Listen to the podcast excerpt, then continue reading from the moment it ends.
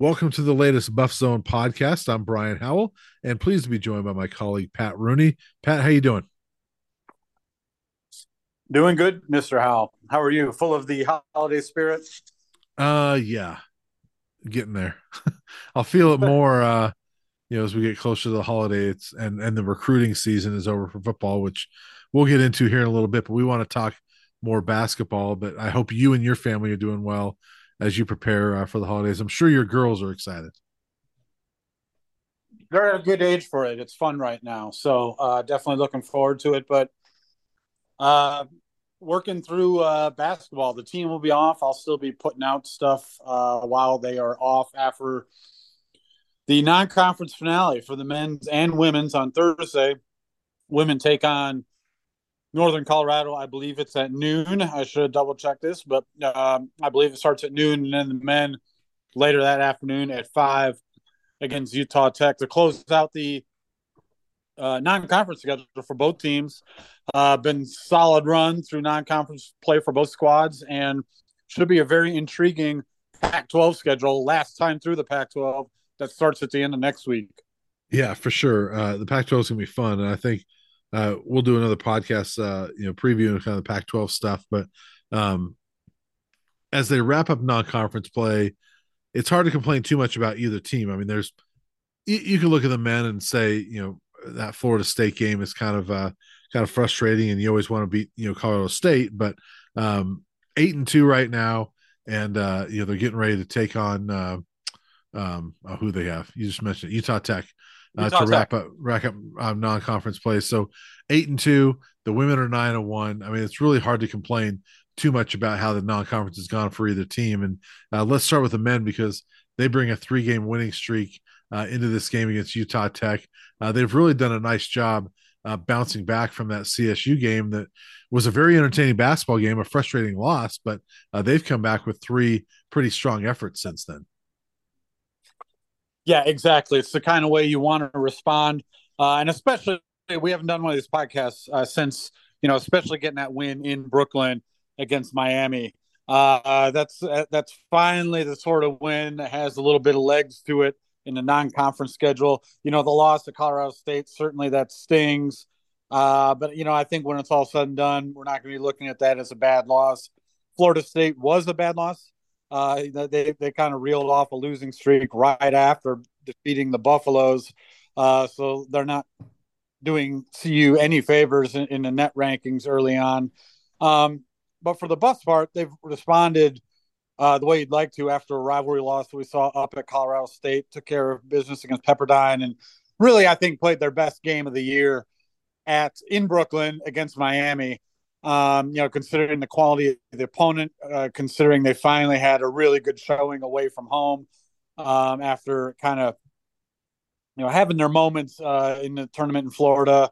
Uh, and they played strong in the second half at Colorado State, but obviously were undone by a really bad first half. But to really put it together away from home against Miami, to win going away against a quality team like that, I think that's what you really wanted to see out of this team uh, going into Pac 12 play. Obviously, as we talk here, uh, you'd expect them to take care of business against Utah Tech. Uh, and then it should be a you know pretty interesting. Honestly, it should be a pretty interesting opener against Washington uh, next week, next Friday, the 29th. Um, Washington knocked off Gonzaga last week. Uh, then they turned around and needed double overtime to to beat Seattle. But uh, Washington's played pretty well so far in non-conference play, and they have a very quality win under their belt uh, and uh, you know, much like the women's team, getting off to a good start at home uh, will be key for both these teams as they you know try to make noise in Pac-12 play. Yeah, and you mentioned that that Florida State loss. Uh, you know, Florida State came in you know preseason uh, number eleven in the ACC, so not projected to do well, but it would really help the Buffs if uh, Florida State could do some damage in the ACC and help out the Buffs there. But um, you know, you're right about uh, it's been a good non-conference so far um, and especially at home. I mean, six and zero oh at home. We expect them to be seven and zero oh, um, after that Utah Tech game. But um, some individuals. I mean, you've written about it, but you know, KJ Simpson um, has been you know really phenomenal in the in the uh, non-conference so far, and you know, Tristan da Silva was kind of that uh, player of the year candidate that people talked about, but um, KJ Simpson might be uh, the the team MVP right now. Yeah, I would agree with that. I wrote a little bit about that subject in this week's extra points column, and uh, he's been spectacular. You know, he had a bad game against Florida State where he kind of reverted to, you know, maybe trying to force some things and, uh, you know, taking too many shots. You know, he, he had a, I think it was five for 22 finish to that game. Some of those shots, you know, the total got bloated a little bit at the end as they were just trying to, to furiously come back. But certainly wasn't one of his best games. But when I look at that game now, I still see a guy that grabbed the season high nine rebounds in that game. I uh, had three assists against only, you know, it was a bad turnover game for the Buffs in that one. They had a, a season high 20 and uh, matched their kind of regulation. That game went in overtime, so that padded that a little bit, but they matched their regulation high for the year as well. So it was a bad turnover game for the team. Uh, but it wasn't for KJ Simpson, obviously the primary ball handler, and he only had uh, one turnover in that game. You know, for me, the two things that have stood out the most with Simpson so far this year is that three point percentage. right now, it's at forty six percent. Uh, you know, certainly think that'll come down a little bit in in Pac-12 play, but he's really shooting the ball well. And then the assist to turnover rate, uh, it's, around three five at this point. Forty four assists against fourteen turnovers. I think coming in the year, those are the two stats you would look at for KJ Simpson and say, hey, he needs to be better at these two areas. Uh, not only he's he been better, but he's been spectacular both of them. He's playing pretty good defense as well. Yeah, and you know, I think you know when you when you look at this men's team, they're getting really good contributions from the people that you expected to get good contributions from, right? I mean, not only KJ, Tristan, uh, Cody Williams has been spectacular when he's been healthy, uh, you know, especially lately. Julian Hammond, J'Vonne Hadley, Lampkin, you know, Luke O'Brien. I mean, all those guys, that's who you expected to kind of lead this team, and they've played pretty well. And you know, if uh, I've mentioned this at one point in recent weeks, so if if Luke O'Brien and Julian Hammond are are consistently knocking down shots from long range. And it doesn't even have to be the both of them in the same game. it could be one of them on, on any given night. But if if one of those two is coming off the bench and and knocking down shots, this team is going to be really hard to guard throughout the season. Um, you know, with the, the and right now the move to the five out uh, offensive approach by you know head coach Tad Boyle and his staff right now looks like a stroke of genius. Uh, it'll look even better when they get Cody Williams back in there. That's obviously something we have to keep an eye on going forward. Um, but the shift of offense has, has worked wonders so far. Um, you know, it's been, at times it's been fun to watch. And even some of Tad Boyle's good teams, sometimes you didn't always say that game to game um, with with some of their offensive execution. Uh, but right now they're playing a fun band of bra- band, brand of basketball. Easy for me to say, uh, really sharing the ball well. Uh, you know, putting up 20 assists has become a matter of routine. I know the competition hasn't been that great yet, you know, particularly at home. Um, but you know what? They weren't putting up 20 assists a game last year uh, against similar opponents at home. So uh, I think it's been impressive the way they're sharing the ball. And I think that sort of approach bodes well, not only for this personnel, uh, but for their potential for what they can do going into the Pac 12. Yeah, and I'm looking at the stat sheet right now, and, and the thing that jumps out at me as I'm as I'm, look, as I'm looking at this right now, the top six guys as far as minutes played per game are all shooting at least fifty percent from the floor. Yeah, which yeah. Uh, obviously that goes hand in hand with the assists. You don't get assists if you don't make shots, but that's impressive to me. And again, you can point to the competition, but uh, I I'm not sure there's ever, probably ever been a time that through ten games they've had that many guys shooting fifty percent I mean, guys are hitting shots, they're taking good shots and hitting good shots. That's one thing Tad Boyle mentioned to me this week is, uh, you know, he feels like this team's taking good shots. There's not a lot of uh, lecturing going on in the film sessions about the uh, quality and, and type of shots they're taking. And look at the shots they are getting, though. You know, look at the look at the highlight highlight reel from the Miami game. It's all cuts to the basket and nice passes and then layups, back cut, layup, you know, back cut, easy hoop, uh, you know, easy bucket near the hoop. I mean, they're they're they're getting really good looks. They're getting high percentage shots, uh, and and they're all being threats. You know, last year with uh, Lawson Lovering in the post, and it's you know certainly not to pick on Lawson Lovering, but he was not an offensive threat whatsoever. At at times, J'Vonne Hadley wasn't either.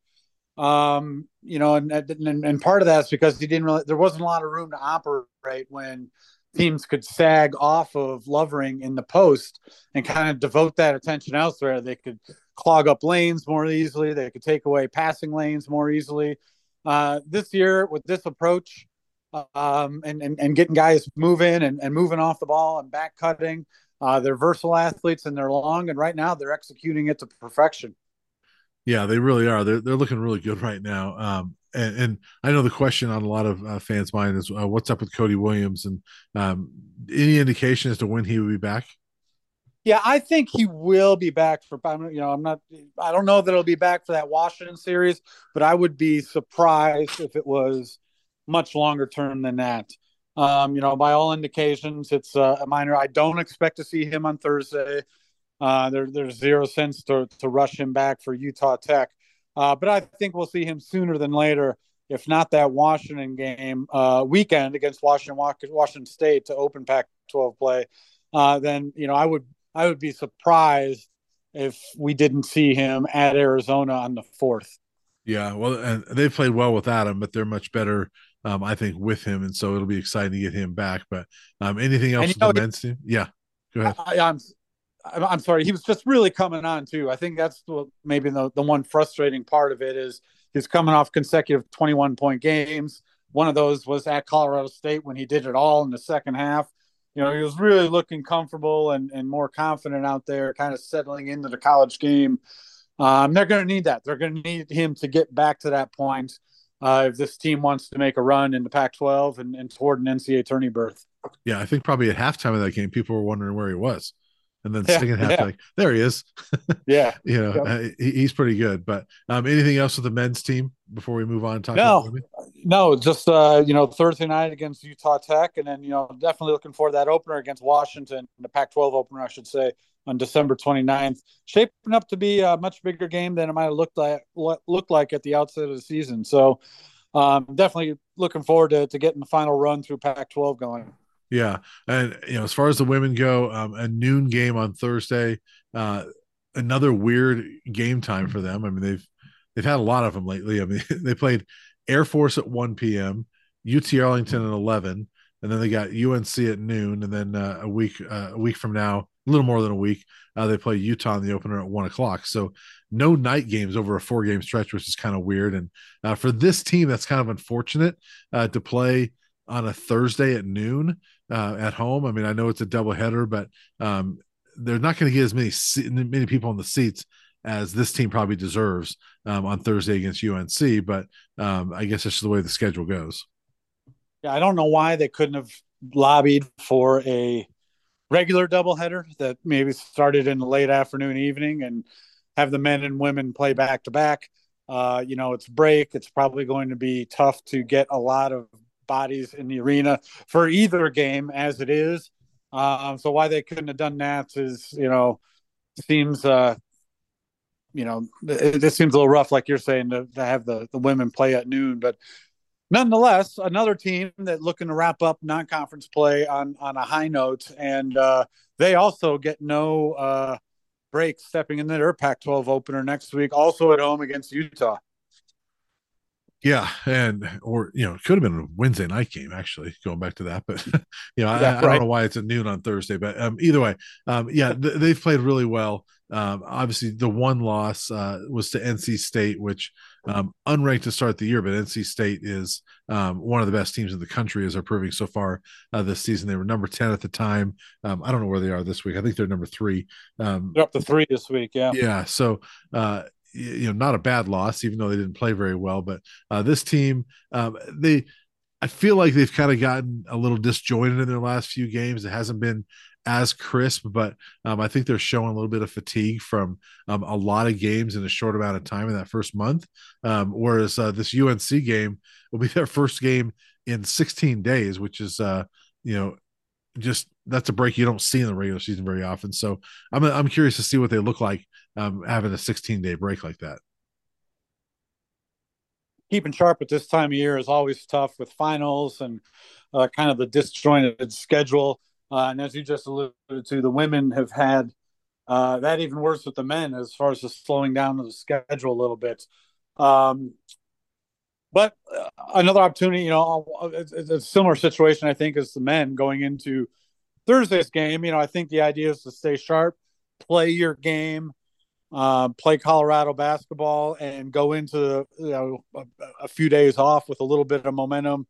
Um, certainly trying to feel good about yourselves to, to turn around and you know face Utah in that Pac-12 opener. I feel like in the Pac-12 this year on the women's side that holding serve at home is. I mean, you always wanted to do that anyway, right? But I think with how strong this conference is uh, that's going to be critical to any run at a potential conference championship uh, for the Buffs. You know, I think you know I think everyone's pretty confident they're going to make a run at the at an NCAA tournament berth again. But in terms of competing for that Pac-12 title in a crowded top part of the Pac-12, uh, I think holding serve at home and, and, and picking up these wins at home is going to be paramount to making any kind of conference run like that. Yeah, you know it's crazy because uh, being in the Pac-12 uh, I don't think there's ever been a year that I would say the Buffs should aim for or even expect to be undefeated at home just because the Pac 12 is always so loaded and it's loaded again.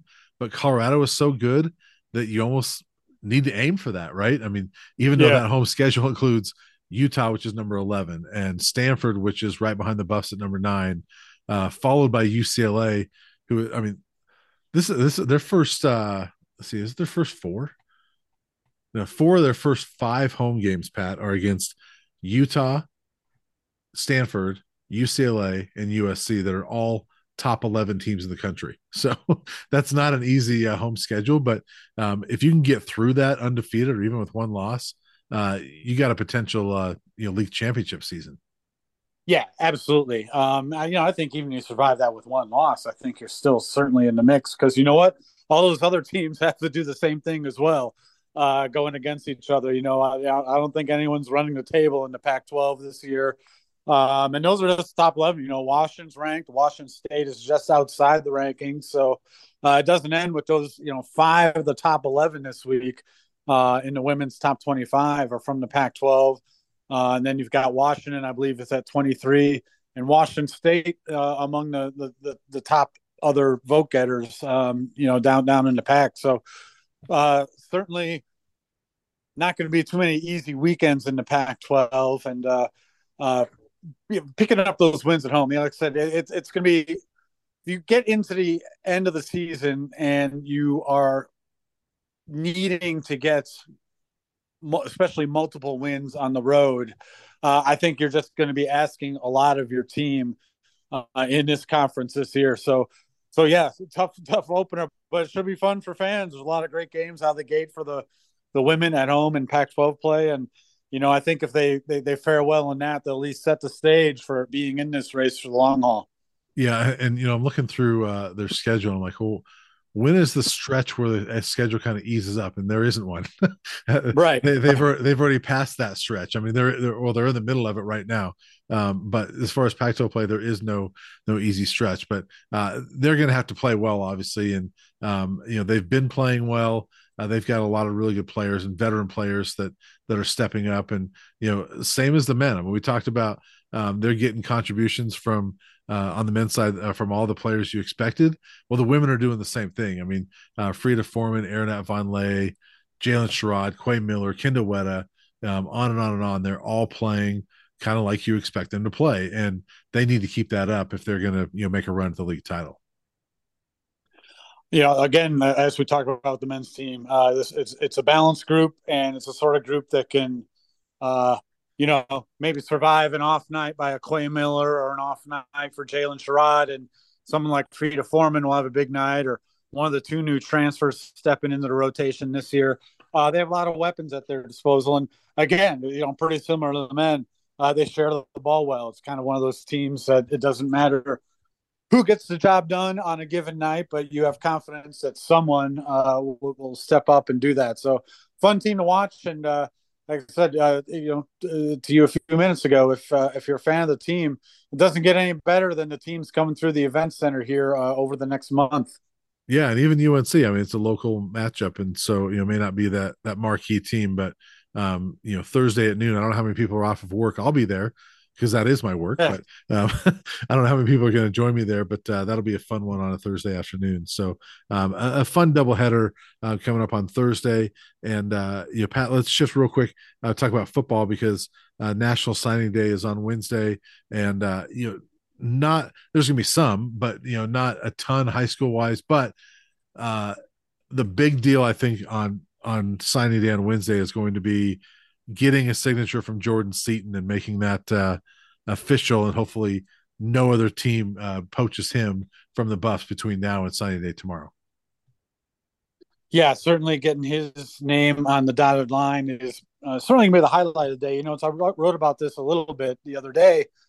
Uh, it's just interesting in the uh, current landscape of college football how signing day has become, I don't know, maybe you feel differently. You're you're in the middle of it just a little bit more than I am, but uh, it, it's just been greatly diminished. I think the impact and the kind of uh, you know the hype surrounding it. You know, it's always been kind of this uh, this off season celebration for college football fans and to follow what your team is doing and who's coming in and and all that good stuff. But anymore, it's all about the transfer portal and who you're getting in on the fly and uh, who's committing through the portal more so than uh, the prep recruit signing day. It's just, it's, I don't, you know, I, am neither here nor there about whether it's good or bad. Uh, it's, I, I'm indifferent, but it's just been interesting to observe this kind of sea change in, in college football that I think is really, you know, maybe taking some of the impact out of signing day.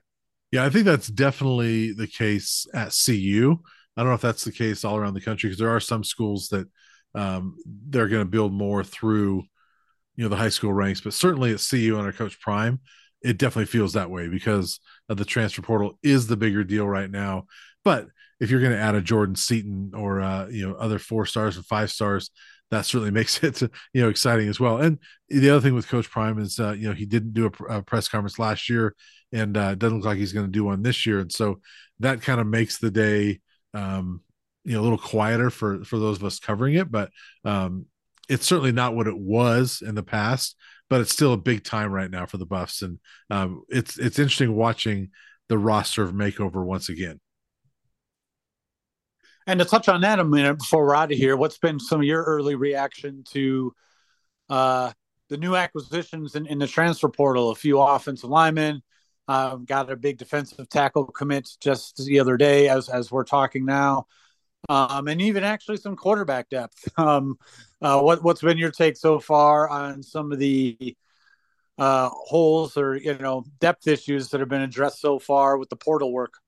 Well, first thing I would say is, you know, Buff fans, hold your breath until these kids are in school because as we saw yesterday, uh, you know, literally at the same time that uh, Chidozie Nwankwo was uh, was committing from Houston. Matthew Bedford uh, was decommitting from Indiana. Uh, not he's from Indiana, decommitting from the Buffs and uh, and announcing he's going to go to Oregon instead. So until these transfers are actually in school, uh, then you don't know for sure if they're going to come here, and you know schools can still poach them away. So the first thing is hold your breath and uh, see if these guys get here. But if these guys actually come here, I, I, like what they've done. I mean, there's 15 guys that they're filling a lot of needs. Uh, it was five offensive linemen, now it's four. Uh, but obviously, offensive line was a huge deal. Uh, defensive line is a huge deal. They got three of those guys that are coming in here, and I think the quarterback room looks better. I mean, last year it was Shedeur Sanders and two true freshmen that were on scholarship. Now you have Shedeur Sanders. You have a couple of uh, guys that have been in the SEC for a couple years, even though they haven't played a ton. And then as of right now, you have Ryan Staub as well. Uh, so it's a much better quarterback room as well, which they need that if Shedeur Sanders is not going to be able to make it through um, a season, uh, you know, if he gets banged up like he did this last year. So I like what they've done.